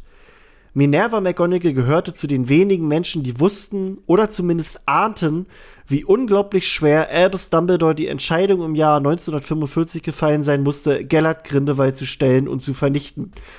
Also, Dumbledore hat hier ganz klar auch erzählt von von seiner Liebe gegenüber Grindelwald. Und äh, ich kann mir halt auch so ein bisschen vorstellen, dass Dumbledore ja da schon so verschlossen ist, weil er, ne, er hat auch Harry nie was davon erzählt und so. Dass das vielleicht auch das erste Mal nach diesem Konflikt mit Grindelwald ist, dass er sich da überhaupt jemandem anvertraut hat. Weil er ja dann quasi so ein bisschen in seine, ja, nennen wir es mal verbitterte, in sein verbittertes Exil gegangen ist in Hogwarts und keine, keine Macht suchen wollte und so. Ähm, ist, finde ich, eine ne starke, starke Geschichte, dass die beiden sich da jetzt so anvertrauen und dass Dumbledore halt auch sagt: guck mal, äh, du hast mir jetzt dein Vertrauen geschenkt und jetzt erzähle ich dir mal ein bisschen was von mir. Und das hat die halt richtig zusammengeschweißt. Das äh, finde ich schön. Ja. Die beiden, die fand ich so, wir hatten sowieso eine sehr schöne Dynamik. Ja, das stimmt. Also meinetwegen ich würde auch, also scheiß auf Rumtreiber, ich brauche keinen Film über die Rumtreiber, ich will einen Film über junge Minerva mit, mit Dumbledore als, als, als äh, Kumpel oder so. Oder auch allgemein über die junge Minerva, weil das viel interessanter ist, finde ich. Ähm, Voldemorts erster Aufstieg. Minerva unterrichtete den jungen Tom Riddle zwar nicht, aber sie wusste von Dumbledores Ängsten und vermutete äh, Vermutungen bezüglich des Jungen. Und jetzt halt. das heißt, dass sie zwar, also, das ist halt auch schon wieder so ein bisschen komisch. Das heißt ja, dass sie theoretisch älter als Tom war, weil er extra, es wird extra darauf betont, dass sie zwar nicht die Lehrerin von Tom war, aber von Dumbledores Ängsten bezüglich des jungen Toms wusste. Also sie war Schül also Lehrerin in Hogwarts, aber nicht die Lehrerin von Tom. Was wiederum nicht hinhaut mit 1935, weil Tom ja viel, viel früher geboren ist. Also als, als Minerva mit diesem 35. Also das kann ja dann auch nicht sein. Das ist komplett. Ah! Ich weiß auch gerade echt nicht. Ich muss überlegen, wie ich das in meine Timeline reinhaue. weil es da so viele Widersprüche gibt. Ähm, aber Machst gut. du noch einen extra Part mit Widersprüche? Ja, ich glaube auch, ey. Ähm, während Voldemorts ersten Aufstieg, oder ja, genau, während seines ersten Aufstiegs war sie kein offizielles Mitglied des Ordens des Phönix. Der Orden galt zu diesem Zeitpunkt beim Ministerium als eine Gruppe von Abtrünnigen und die Minister, die an der Macht waren, fürchteten Dumbledores Charisma und magische Talente und hatten Angst, er würde ihnen den Posten klauen wollen. Also das haben die irgendwie alle gemein. Kennen wir ja später auch. Ja. Minervas Fähigkeiten als Animagus erwiesen sich in den dunklen Zeiten jedoch als sehr nützlich und so zog sie nachts ohne das Wissen ihrer Schüler los, um den Joker zu besiegen. Nein, äh, um für das Ministerium zu spionieren. sie, ist, sie ist Catwoman. so, äh, oh Gott. Das finde ich so cool. So. Also halt die Schüler, dass sie auch, dass die Schüler halt nichts davon wissen sie so im, im Geheimen nur so krasse Spionin ist und die Todesser ausspionierte. Sie versorgte, so versorgte sie die Auroren mit wichtigen Informationen. Warte mal kurz. Ja? Warte mal kurz. Weißt du, das ist, äh, deswegen haben sie Filch und seine Katze angeschafft, damit sie ein Alibi hat. Wenn sie dann mal irgendwie einer Katze begegnen, äh, nachts, die halt irgendwie den Schülern hinterherläuft, äh, um zu spionieren, was die machen oder dass sie halt äh, sich normal verhalten. Ähm, und dann halt immer sagen, oh, die sieht so komisch aus. So, das ist doch aber. Und dann haben sie halt irgendwann die andere Katze angeschafft, äh, damit sie sagen nein, das bin nicht ich. Warum weg Minerva hier? ah, da ist dieser komische Typ hier, der hat eine Katze. Ja, komm, stell den an, Hausmeister. Aber der ist kein Zauberer. Der ist, der ist ein Script. Ja, besser. Besser. Aber der hat eine Katze. Hauptsache, das war, das stand so in der Stellenbeschreibung. Hausmeister. Was du mitbringen musst, Katze. Nichts anderes, nur Katze. Keine Erfahrung. Sie müssen eine Katze haben. Kinder mögen, ach scheiß drauf, Hauptsache Katze. Ja. So lief dann auch das Gespräch mit Dumbledore. so, er, er sitzt so an seinem Tisch so, gucken sie an. Katze? Und fehlt, ja, Katze. Gut, ja. eingestellt. eingestellt. Wann können sie anfangen? ähm, ja, also sie, sie äh, versorgte so die Auroren mit wichtigen Informationen über Voldemort und dessen Anhänger. Und ja, wie die meisten Zauberer, so verlor sie bei Voldemorts erster Machtergreifung auch wichtige Menschen. So starb ihr Bruder Robert, zwei ihrer Lieblingsschüler, Lily, Evan und ja äh, Lily Evans und James Potter, und auch Dougal McGregor. Dieser wurde samt Frau und Kindern von den Todessern getötet, die auf Anti-Muggel-Kurs waren. Also keine schöne Sache. Ähm, nee. Die letzte Todesnachricht erschütterte Minerva besonders und sie machte sich selbst Vorwürfe. So nach dem Motto: Hätte ich den damals geheiratet, wäre der jetzt noch am Leben. Reicht, ja. Ne? Oder sie auch tot. Oder sie auch tot. Das ist halt, ne? Traurig, traurig. Nächste Überschrift. Dann doch Ehe. Oh, was, was ist jetzt los? Hä? Was? Wie? Während ihrer ersten Jahre in Hogwarts behielt sie mit ihrem alten Chef Erky immer noch äh, ein, ein freundschaftliches Verhältnis. Er besuchte sie während seiner Ferien in Schottland und zu ihrer großen Überraschung machte er ihr sogar einen Heiratsantrag. Ähm, Minerva liebte immer noch Dougal McGregor, auch wenn er natürlich tot war, äh, und lehnte daher ab. Erky selbst hörte jedoch nie auf, sie zu lieben und machte ihr quasi immer wieder am laufenden Band Anträge. Sie hat immer wieder abgelehnt. So. Das, das einmal zum Frühstück und einmal zum Abendessen. Ey, das ist so perfekt für einen Film. Jetzt hast du hier ein bisschen was für eine romantische Komödie. Vorher, das ist Drama. Dann hast du einen Spionage-Thriller kannst du einbauen. Da kannst du richtig viel geilen Scheiß machen. Ähm, das stelle ich mir tatsächlich wie so, wie so einen nervigen Part in einem Film vor die ist irgendwo und bespricht mit Dumbledore irgendwas Wichtiges wegen dem Orden des Phönix und auf einmal steht er so neben ihr, kniend, hält Willst den Ring meine hin. Frau werden? Willst du meine Frau werden? Und sie dreht sich so um, guckt einfach nur so dahin, schüttelt den Kopf und, und spricht wieder mit Dumbledore, weißt du, einfach immer wieder in dieser, in dieser jetzt nicht, jetzt nicht Erky. Jetzt nicht, jetzt, dein, jetzt dein nicht Ernst, später. Oder sie geht gerade los so auf Mission ja. So die, die Todesser so ausspionieren. Sie ist halt wirklich so, Voldemort ist irgendwie so zwei Meter von ihr entfernt. Der hält gerade so eine Ansprache an seine Todesser und dann kommt so von hinten so Erky an, klopft Voldemort so auf die Schulter. Du, warte mal. Ich möchte meine Angebeteten gerne einen Antrag machen. so vor, vor allen Todessern, die da sind, lassen immer so Blumen fallen und so. Mega schön. ja. ähm, er hat ihr auch schon vorher Anträge gemacht ähm, auch als Dougal noch lebte. Ähm, doch jetzt ist es so, ähm, als sie dann von den Tod erfuhr, schockierte sie das zutiefst, befreite es also sie jedoch auch so ein bisschen. Und kurz nach Voldemorts erster Niederlage spazierte Minerva und Erky um den See von Hogwarts hier hielt er nochmal um ihre Hand an und zu aller Überraschung sagte sie ja. Ja. Was? Und jetzt überlegt ihr so, aber warte mal. Ich kenne keine Minerva Urki. Das haut doch nicht so ganz hin, ja? Nee. Ähm, da kommen wir gleich drauf zu. Die beiden kauften sich ein kleines Haus in Hogsmeade, von dem aus Minerva problemlos jeden Tag zur Arbeit gehen konnte. Finde ich auch mega geil, denn äh, Urki war ja jetzt schon Pensionär. Also es wurde auch so beschrieben, dass Urki viel älter als Minerva war, aber das ist in der magischen Welt wohl scheinbar kein Problem. Also er wird jetzt mhm. auch schon als, als weißhaarig beschrieben. Ähm, aber ja, also sie kauften sich ein Haus in Hogsmeade, äh, was auch eine coole Sache ist. Und ja, alle kannten sie immer nur als Professor McGonagall und nicht als Professor Urky. Und die gute Minerva, die immer eine feministische Ader hatte, wollte ihren Mädchennamen nach der Heirat behalten.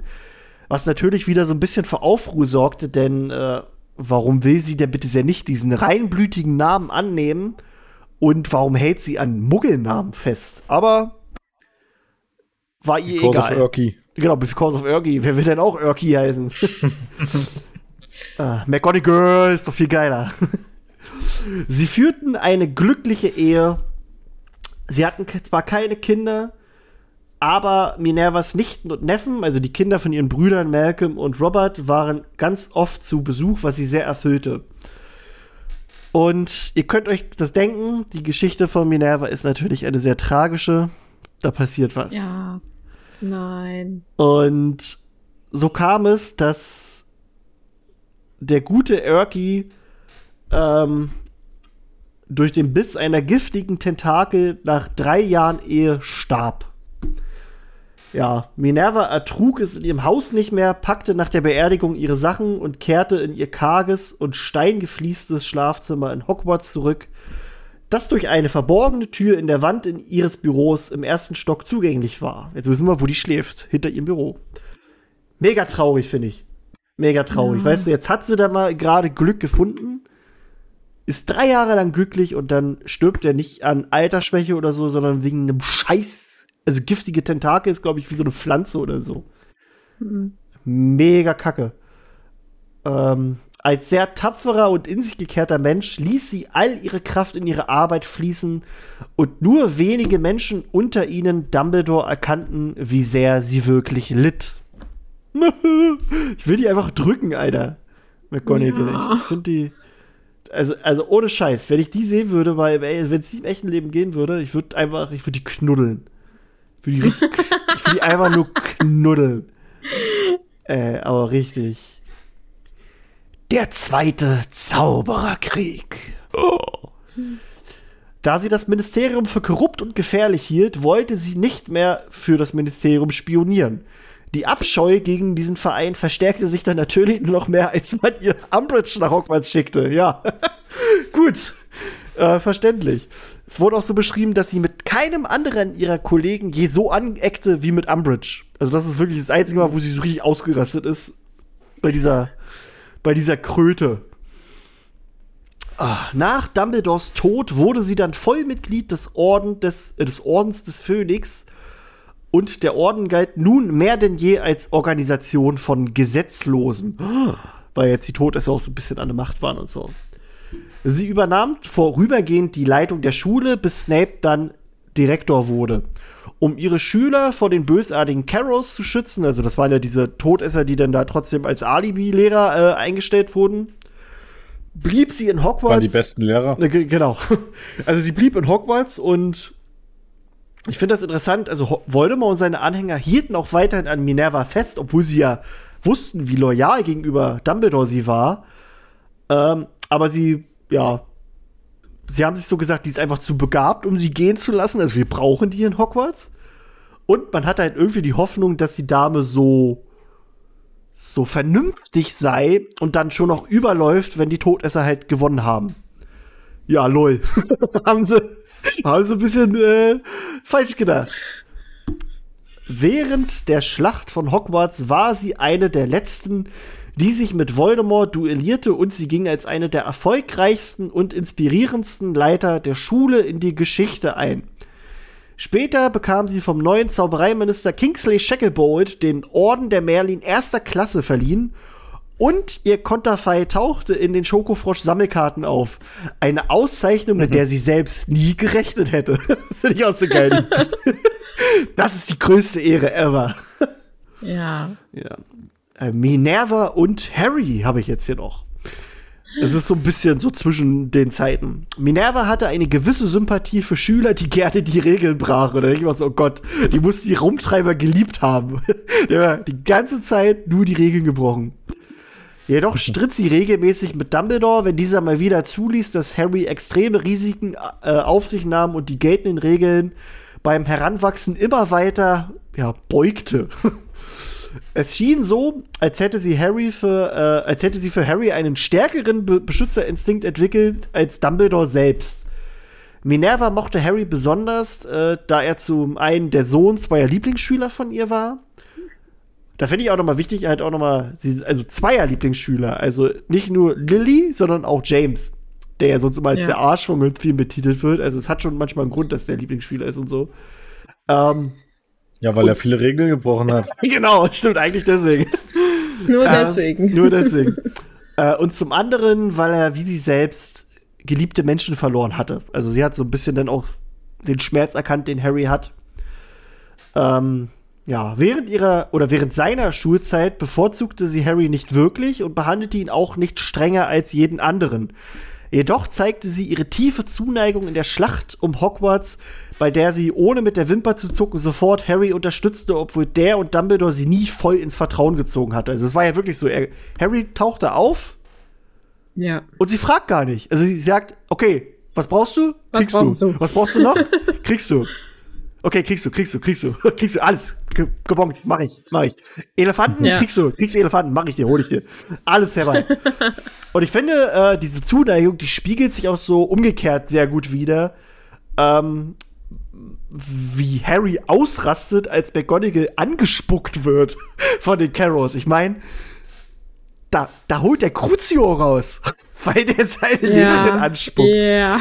ich finde, das, das zeigt nochmal, dass auch Harry diese, diese tiefe Sympathie gegenüber McGonagall hat, weil ich glaube, so ein bisschen ist, also jetzt nicht unbedingt Mutterfigur, aber schon so, also so ein bisschen so Tante, Oma, so, also trotzdem. Also ein Familien, bisschen die coole ne? Tante. Genau so. Also so ein bisschen da haben wir schon mal gesagt, wie geil das einfach wäre, wenn McGonagall und Dumbledore Harry zusammen großgezogen hätten. Was, was, für, was für ein unfassbar geiles Kind da rausgekommen wäre. Also auch, sie ist ja so unfassbar sassy, so wie Harry in den Büchern.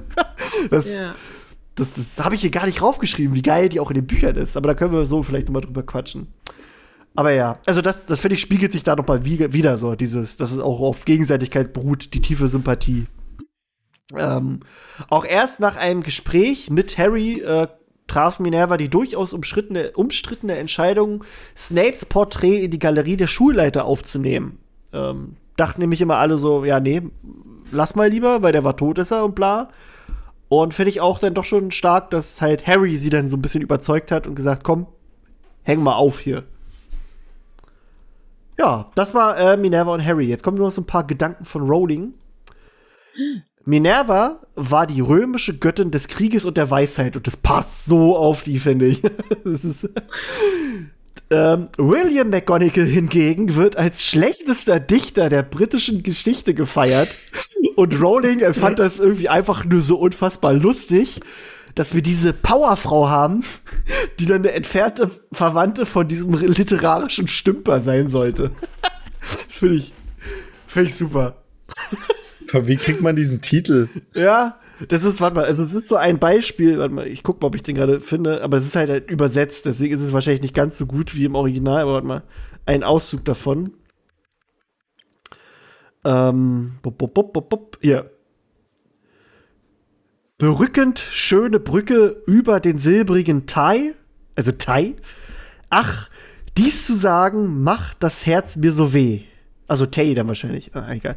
90 Leben mussten gehen. 1879 am letzten Sabbatstage, dessen man gedenken wird in Legenden und Sage. Das ist so ein, ein, ein Beispiel von ihm, den, den sie reingehauen hat. Ähm, aber der hat wohl ganz schön, ganz schön krassen Scheiß gemacht. Sie hat auch so geschrieben, ach stimmt, es ist der Ausschnitt eines Gedichts zum Gedenken an ein Eisenbahnunglück der viktorianischen Zeit. Warum macht man da überhaupt ein Gedicht drüber? What the fuck? Hä? Brückenschöne Brücke. Oh Gott, naja. oh, herrlich. Aber ja, das ist äh, Minervas Leben so ein bisschen gewesen, aber ich denke mal, ihr habt bestimmt auch noch ganz viel über Minerva zu sagen, oder? Nachdem Bestimmt. du uns sozusagen äh, Ey, das, das, ist jetzt weniger als die alles, Malfoys. alles, alles gegeben hast, was in ihrem Leben passiert ist. Ähm, ist halt schon eine krasse Frau, muss man einfach so sagen. Ja, also ich finde, das ist richtig, also das Leben an sich ist ganz schön dramatisch. Also ich finde, ja. Also ich hätte es jetzt nicht, also es, ich hätte es verstanden, wenn Minerva auch einen, einen, dunklen Turn irgendwann genommen hätte. Dass sie so verzweifelt irgendwann war, so. Dafür so. ist sie zu stark. Ja, also, sie ja, aber ich meine so andere, weißt du, also so, so ich hätte es ihr nicht verübelt, ja, wenn die so verbittert nee, also, nee, ne, so, nee. so. Ja, also es hätte schlimmer werden können und dann halt diese komplette Verbitterung in ihr aufwachsen, blühen. Ja. Aber halt, ich glaube, dass sie halt äh, auch diesen Job gewechselt hat und halt sagen konnte, äh, sie macht etwas, das ihr wahrscheinlich Freude bringt. Also auch halt junge, talentierte Schüler zu sehen, denen irgendwas beizubringen, zu merken, ja. da sind mehr als nur drei Hanseln, die auch mal so ein bisschen gegen das System spielen und äh, sich nicht nur alles vorreden lassen, sondern halt das ist ihr wichtig. Und ich glaube halt auch, dass die halt tatsächlich so ein bisschen ein Adrenalin-Junkie ist. Ja. Wenn, also halt so wie sie Quidditch spielen wollte und da auch ähm, ihre Verfeindung mit Slytherin sozusagen nie aufgehoben hat, egal um was es dann ging, ähm, ist da geblieben. Die ist ja nicht weicher geworden in dem Prinzip, in dem Sinn von, ja, jetzt ist sie alte, älter geworden und ist jetzt Lehrerin x Jahre und unterrichtet halt Schüler, tralala, was ist ihr Wurst, sondern ja. mehr so dieses, mit den, mit den Fähigkeiten, die sie hat, spielt sie ja auch extrem. Also, dass sie halt ein Animagus ist und die Leute einfach so ein bisschen verwirren kann, dass sie halt nicht im Klassenraum sitzt, sondern da weil meine Katze ist. Das sind ja alles so Sachen wie, äh, die, die halt, dass sie halt einen sehr umfangreichen Charakterspektrum hat. Ich meine, da gibt's ja auch mehrere ähm, Sachen, wo, wo dann im späteren mit Harry sozusagen Dinge passieren, wo man sich dann so fragt, woher kommt das jetzt eigentlich? Ja. Ähm, also halt auch sowas wie, wenn Harry seinen Nimbus bekommt von ihr, den ersten, dass das so ein indirektes, ja, mach's nicht vor allen, aber ich will halt, dass so unser Team gewinnt, äh, äh, Geschenk ist äh, und äh, dann so heimlich trainiert wird mit. Ja, stimmt, mit, das äh, sieht man, stimmt, da sieht man das, auch daran, dass es halt nicht, äh, nicht, also nicht, nicht unbedingt wegen Harry ist, sondern wirklich auch wegen des Teams. stimmt eigentlich ja, so, ne? Es ist nicht, es ist so immer so, so ein, das, was ihr gefällt oder was sie sozusagen cool findet, muss man blöd sagen, ähm, das unterstützt sie. Also alles, was auch so ein bisschen wilder ist, habe ich immer den Eindruck. Ja. so, und ich glaube halt auch, dass sie halt ein sehr äh, menschlicher, also halt, wie du das schon sagtest, diese Sympathie, die sie gegenüber anderen aufbringt. Ja. Dass das ein sehr großer Charakterzug von ihr ist. Also auch nicht nur Harry gegenüber, auch allen anderen, mit denen sie länger zu tun hat. Das ist auch Hagrid, Dumbledore und auch irgendwie die Weasleys halt, also auch alle ihre Schüler, die zu ihrem Haus gehören, werden anders behandelt als äh, die nicht zu ihrem Haus gehören. Ja, stimmt. Da ist sie halt auch einfach dann die Anführerin von irgendeinem so Team. Und das will sie wahrscheinlich auch. Ja. Und dann, ich meine, sie ist ja auch diejenige, die äh, Kontra bietet, wenn es zum Beispiel um Umbridge geht. Ja, ja, das war eine starke wir, Szene diese starke Szene, wo sie sich auf diese Treppe stellt oder halt, äh, wo sie, wo sie als einzigste äh, Trelawney unterstützt, ja. wo Umbridge Trelawney sozusagen vor die Tür sitzt und es ist ja, und das, McGonagall, ja, die, das, die, obwohl sie ja sozusagen Wahrsagen für genau. brotlose Kunst hält ähm, und das also wirklich keine Zeit dafür hat und das auch nicht so sinnvoll erfindet und äh, aber sie dann diejenige ist, die halt dann Trelawney äh, tröstet und sie halt da den notwendigen Background-Schutz äh, wieder gibt und ihr sagt, los, äh, wir gehen jetzt doch wieder rein und sie kann dich hier nicht einfach vor die Tür setzen. Ja. Äh, so, auch dass sie sich halt dann für für sozusagen den Schutz ihrer Schüler einsetzt, zum Beispiel als äh, Moody Malfoy das ist das Frettchen verwandelt. Ja, und stimmt, ihn dann ja. so davon abhält, ähm, zu sagen, ja, du kannst jetzt hier nicht diese Art von Missbrauch an unseren Schülern ausführen, auch wenn es vielleicht Mano. lustig ist. das geht so halt nicht. Also da ist sie halt dann schon sehr korrekt und versucht halt, dass es fair zugeht, glaube ich immer. Aber halt äh, immer mit dieser Portion von naja, wir müssen nicht immer unbedingt die Regel zu 100% einhalten, aber niemand sollte verletzt werden. Ja. Ich finde auch, ja. dass mit der, ähm, also wenn man das mal auf die, einfach auf die Tätigkeit als, als Lehrerin äh, irgendwie einschränkt und das auch noch mal mit Umbridge vergleicht, wo wir auch schon mal eine Folge drüber hatten, dass das ja eher so ein Lehrertyp ist, den überhaupt niemand leiden kann, was ja auch selbst Rowling gesagt hat. Und äh, dass ja McGonagall eigentlich genau den Lehrertyp, den ich jetzt auch persönlich äh, bevorzugen würde, nämlich äh, eine gewisse Strenge auch, der aber, wo du dann aber auch weißt, dass du was lernen kannst und nicht dieses Lasche oder dieses vollkommen äh, irrationale, äh, unfaire. Also das kann, bestimmt jeder nachfühlen, ja. wie, wo da immer die ja. besten Lehrer waren, die dann dir wirklich auch was beibringen konnten ja. und du aber auch wusstest, dass du da im Unterricht nicht äh, die ganze Zeit irgendwie Scheiße machen solltest. Ja. Ja, aber auch die, wo du sozusagen äh, wusstest, dass du, selbst wenn du Scheiße gebaut hast, fair behandelt worden bist und nicht dann so vorgeführt wirst. Also, da war ja, ich meine, wir sind bestimmt allen genügend merkwürdige Lehre über den Weg gelaufen, aber wir hätten wahrscheinlich alle eine McGonagall lieber gewählt. Ja. Deni denitiv. De definitiv. De definitiv. Ich mach gerade ja, nebenbei also, nur, ja, ich mach gerade nebenbei nur ein, ein Meme. Ja. Ein, ein Meme. Ja, Nebenbei. Das, Hallo, ja, konzentrier dich. Nein, das ist ein richtig gutes Min Minerva. Nein, das ist ein Minerva-Meme, ist das. das ein Minerva-Meme. Ja. Das ist ein richtig schönes Minerva. Oh, warte, was mache ich denn jetzt? Hä? Jetzt habe ich hier Minerva kopiert. Sie hat okay. kopiert. Ich habe ich hab Minerva kopiert. Ich habe mich gerade mega erschrocken, weil hier auf einmal Minerva wieder dabei. Aber gut, ähm, ja. Ja. Also ist halt eine ne geile Frau. Also kann man nicht, äh, kann man nicht anders sagen. Warte mal. Zack. Zack. Ja, was haben wir denn noch über Minerva zu erzählen? Irgendwas Erwähnenswertes? Also eigentlich ist ja wirklich alles gesagt worden. Ja. Ähm, wir haben, habt ihr übrigens Playlist-Wünsche? Songwünsche? Nee, ne? Nee. Ist auch gar nicht so verkehrt, äh, denn wir sind, was, was Songwünsche auch ein bisschen eskaliert. Ähm, es ist so, ich habe jetzt, warte mal, ich zähle mal ganz kurz nach. Eins, zwei, drei,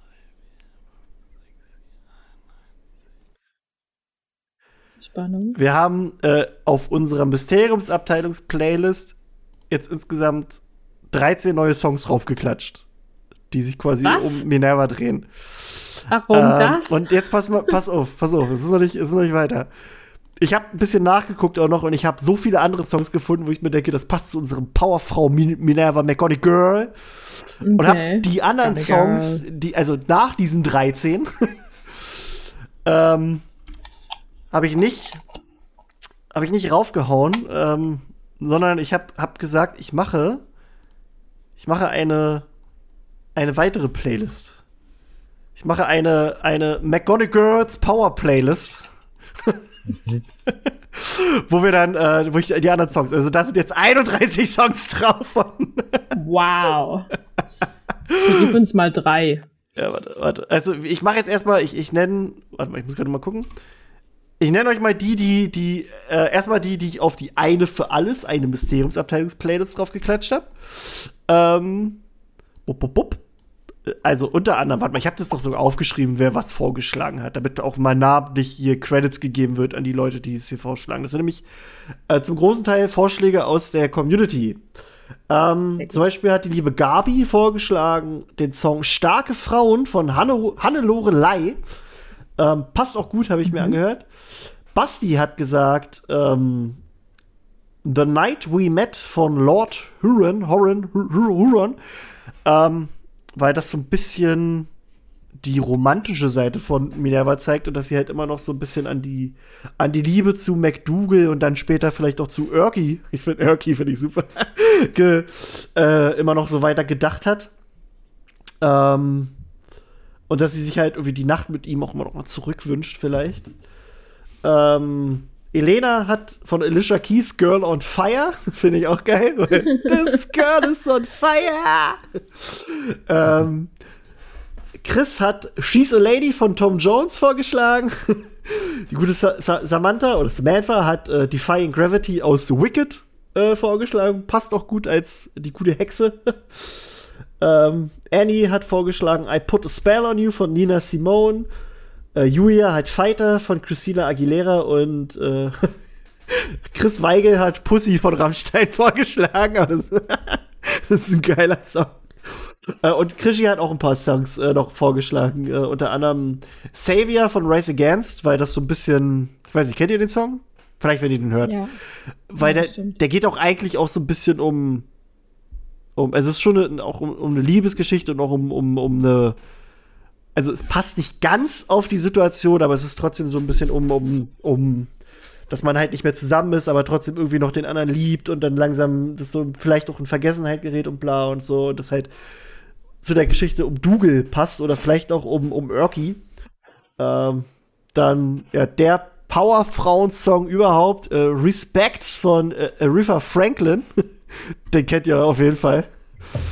ähm, weil ich die gute so lieb hab. Isn't She Lovely von Stevie Wonder. das finde ich so geil.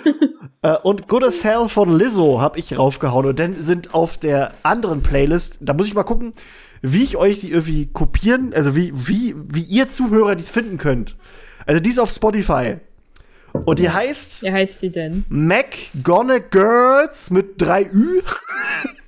Power Playlist. ja, mit drei Üs. ich ich werde es auf jeden Fall im, im Teams, äh, nicht im Teamspeak, im Discord noch mal verlinken und auch auf, auf Facebook und so mal gucken und ja, vielleicht, also ich habe mir überlegt, falls wir das jetzt mal öfter machen, können wir, können wir für andere Charaktere auch so eine Playlist machen. So, also vielleicht finden wir auch noch ein paar Songs zu den Malfoys, dass wir noch mal eine für die Malfoys machen können aus der letzten Folge, weil da gab es ja auch viele Songvorschläge. Ähm, und ja, also vielleicht finden wir das ja noch für andere Charaktere. Das fände ich eigentlich ganz cool, dass wir so eine Mysteriumsabteilungs äh, Playlist Playlist haben. So, wisst ihr? fände ich, fänd ich ganz funny. Dachte ich mir heute nur. Äh, hat auch als, als, also ich habe auch schon ein Bild eingefügt von Minerva, die gerade so schön äh, an ihrem Wein snippt. ja. Ähm, ja, vielleicht machen wir jetzt noch zum Abschluss einen kurzen Abriss zu Maggie Smith, der Darstellerin ja. von McGonagall.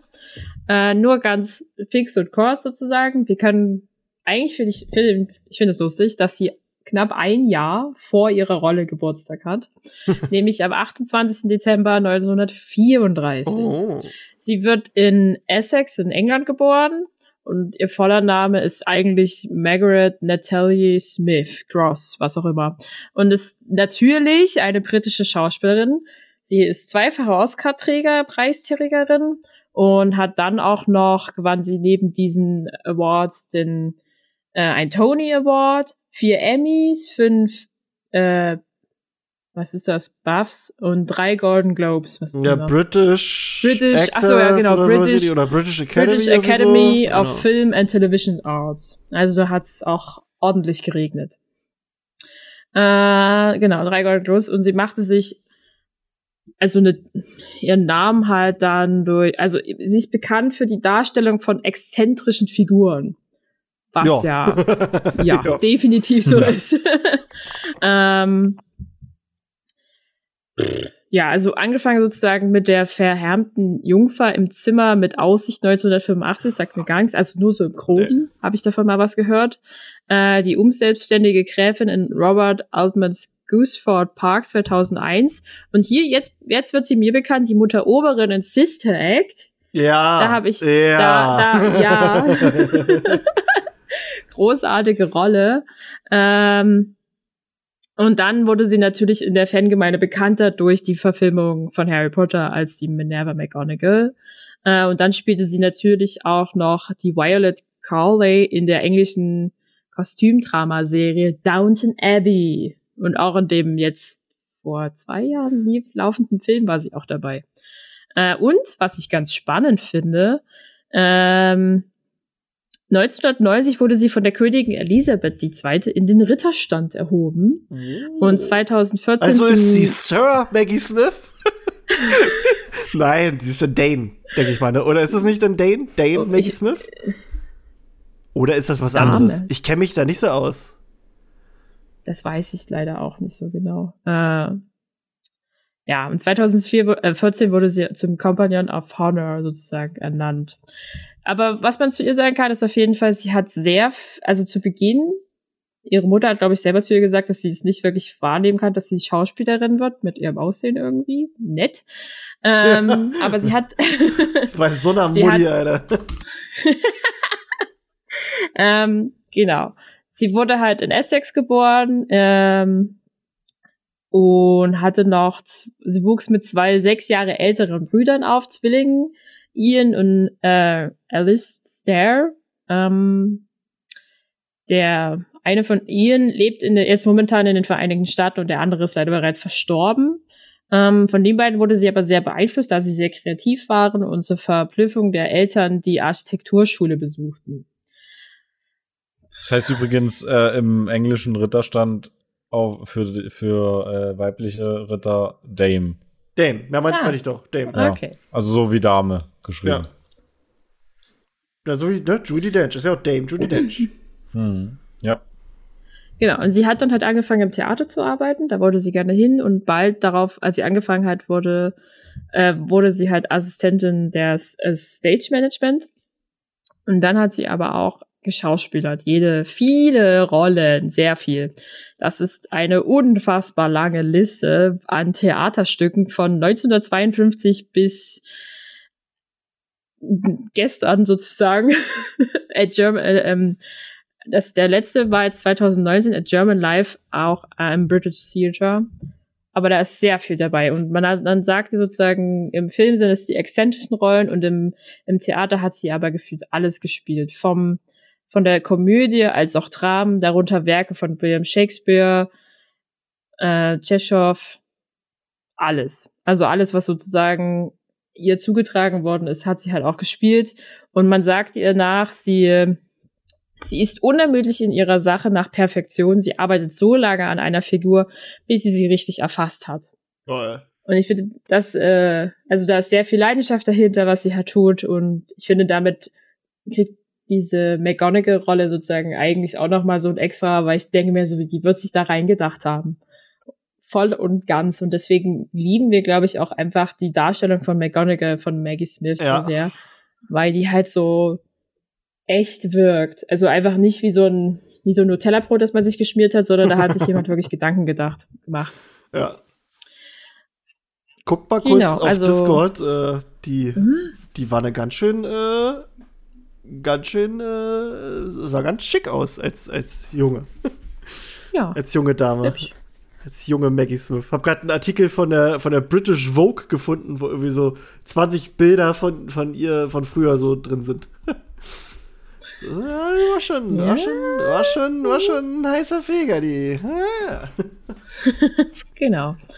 Also, was ich noch von ihr gelesen habe, ist, dass sie 2008 wurde bei ihr Brustkrebs diagnostiziert. Das oh. wusste ich gar nicht mehr. Ja. Ähm, Na. Sie hat es aber, also sie hat das über, natürlich überlebt. Der Tumor wurde in einem sehr frühen Stadium entdeckt und dann halt auch behandelt mit Chemo- und Strahlentherapie und konnte vollständig geheilt werden. Ähm, und dann sprach sie aber sehr offen über diese Krankheit mit der britischen Tageszeitung The Times und erzählte halt über ihre Krankheit, über diesen Selbstzweifel und diese Unsicherheit, die dann sozusagen die Schauspielerin halt sozusagen innerlich geschürt hatte. Äh, und dass sie sich zu dem Zeitpunkt nicht sicher war, ob sie zu der Theaterarbeit, die sie da geführt hat, zurückkehren könnte, obwohl halt auch die Arbeit im Film anstrengend ist. Und sie hat dann gesagt, ich habe Angst davor, jetzt Theater zu spielen äh, dass sie das nicht mehr schaffen würde, was ich sehr traurig finde. Also, ja. weil, weil also, Krebs ist eine Scheißkrankheit, das wissen ja, wir, glaube ich, alle. Das ähm, alle. dass sie da so ihrem, ihrer Leidenschaft zeitweilig krass genommen wurde. Man sagt grundlegend noch von ihr aus, dass sie eher eine sehr scheue Person ist. Das würde ich fast bestätigen, weil man ja auch wenig von ihr liest oder sieht. Ja, das stimmt. Ähm, sie gibt sehr selten Interviews und hat halt auch und ist halt auch nicht sozusagen darauf aus, besonders im Rampenlicht jeden Tag in irgendeiner Pressezeitung zu stehen. Sie hat zwei Söhne aus ihrer ersten Ehe, die dann ebenfalls Schauspieler geworden sind. Ähm, Chris Lakin, der mir gar nichts sagt, und auch, auch Toby, Toby Stevens. Ähm, wenn man sich den vielleicht anguckt, ja, könnte man Ideen haben, dass man den vielleicht schon mal irgendwo gesehen hat, aber nee. Sagt aber nicht. auch da sozusagen, da hat sich das Gen wahrscheinlich weiter vererbt. Sonst, ja. Sie war halt zu, also zuerst mit dem Schauspieler Robert Stevens verheiratet, bis zu dessen Tod und danach dann mit dem Drehbuchautor Bradley Gross. Äh, ja. Es gab doch auch äh, also Fotos von ihr am Set, äh, wo, ähm, wo man halt gesehen hat, dass sie halt auch gerade mit, mit dem Krebs quasi kämpfte, also wo sie da auch am, am ja. im Rollstuhl saß und so. Also sie hat ja sich trotzdem halt aufgerappelt und äh, gedreht. Ja. Das ist schon, die ist schon einfach krass. Ja, krasse Frau. Also wirklich, McGonagall ist, äh, ist, ist super. Ich finde die toll. Mag Maggie Smith ist, ist eine tolle. Ja, gut, Freunde. Ähm, na, ich schicke euch mal das, das Meme, das ich gerade äh, ganz schnell mega schlecht gebastelt habe. Äh, warte mal, wo habe ich das hier? Warte mal. Warte mal. So, wo schicke ich euch das? Ich schicke es euch gleich. Ähm, ja. Gut, Freunde. In diesem Sinne äh, bedanke ich mich bei euch für die tolle Folge. Wir gucken mal, also ich finde es eigentlich ganz schön, wenn wir jetzt so die Folgen immer mal irgendwie nach Charakteren so, also den Charakteren widmen, aber wir müssen mal gucken, ob wir es auch so weiter behalten. Äh, aber wenn, dann können wir das mit den Playlists eigentlich äh, auch so lassen. Ich finde das ganz cool. ähm, ja, habt ihr noch was? Ich wollte nur noch mal kurz richtigstellen, dass sie sich von äh, Robert Stevens scheiden lassen hat 1974 und bis zum Tod von dem Drehbuch, Drehbuchautor Drehbuch. Cross, ja, das Drehbuchautor Devery Cross verheiratet war bis 1975. Okay. Das war jetzt vielleicht ein bisschen durcheinander gekommen in meinem Satz. Gut, das wollte ich noch sagen. In diesem Sinne, äh, erzählt uns ruhig mal, was eure Lieblingsstelle von Minerva in den Büchern ist oder auch im Film. Ähm, und ja, wir freuen uns drauf. Äh, nächster Podcast dann aus dem Pool. Nein, im Liegen vielleicht. Schauen wir mal. Ähm, in diesem Sinne bedanke ich mich mal wieder beim Philly Billy. Ja, gern geschehen. Okay. Und bei der tollen Tina. Bitte gern geschehen. Und da fällt mir gerade noch mal ein, wir hatten, glaube ich, gar nicht gesagt, dass wir jetzt richtig gestartet hat mit dem Herr der Ringe Podcast, oder? Ist jetzt noch ein bisschen Eigenwerbung? Ich glaube schon. Ja? Ich bin mir nicht mehr so sicher. Das haben wir in der letzten Folge schon gesagt. Okay. Okay, dann äh, planlos durch Mittelerde, Penis. So. In diesem Sinne, ähm, ja, wir haben euch lieb. Wir wünschen euch eine gute Nacht, einen schönen Tag. Äh, ja, was sonst noch alles? Äh, schöne Pfingsten. Auch wenn die Folge wahrscheinlich erst am Sonntag rauskommt. Trotzdem, das ist ja noch Pfingstmontag. Dann genießt den freien Tag. Und ja, Küsschen. Tschüssi. Tschüss. Ciao.